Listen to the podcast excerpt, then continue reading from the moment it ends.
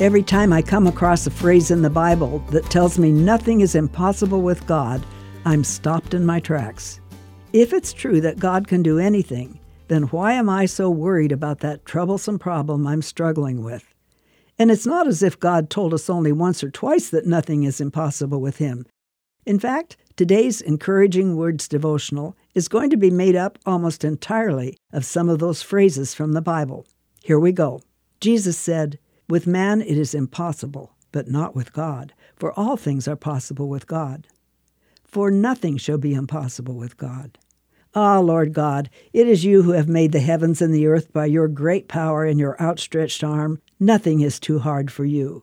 With man this is impossible, but with God all things are possible." Job said, "I know that you can do all things, and no purpose of yours can be thwarted. What is impossible with men is possible with God." All things are possible for one who believes.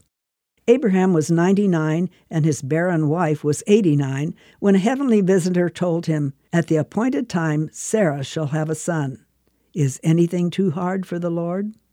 And finally, the Bible tells us God is able to do far more abundantly than all that we ask or think. What inspiring, motivating, uplifting Bible verses these are. Today, let God remind you that no need you have is beyond His ability to meet. No difficulty too hard to solve. Be encouraged. Truly, nothing is impossible with our God.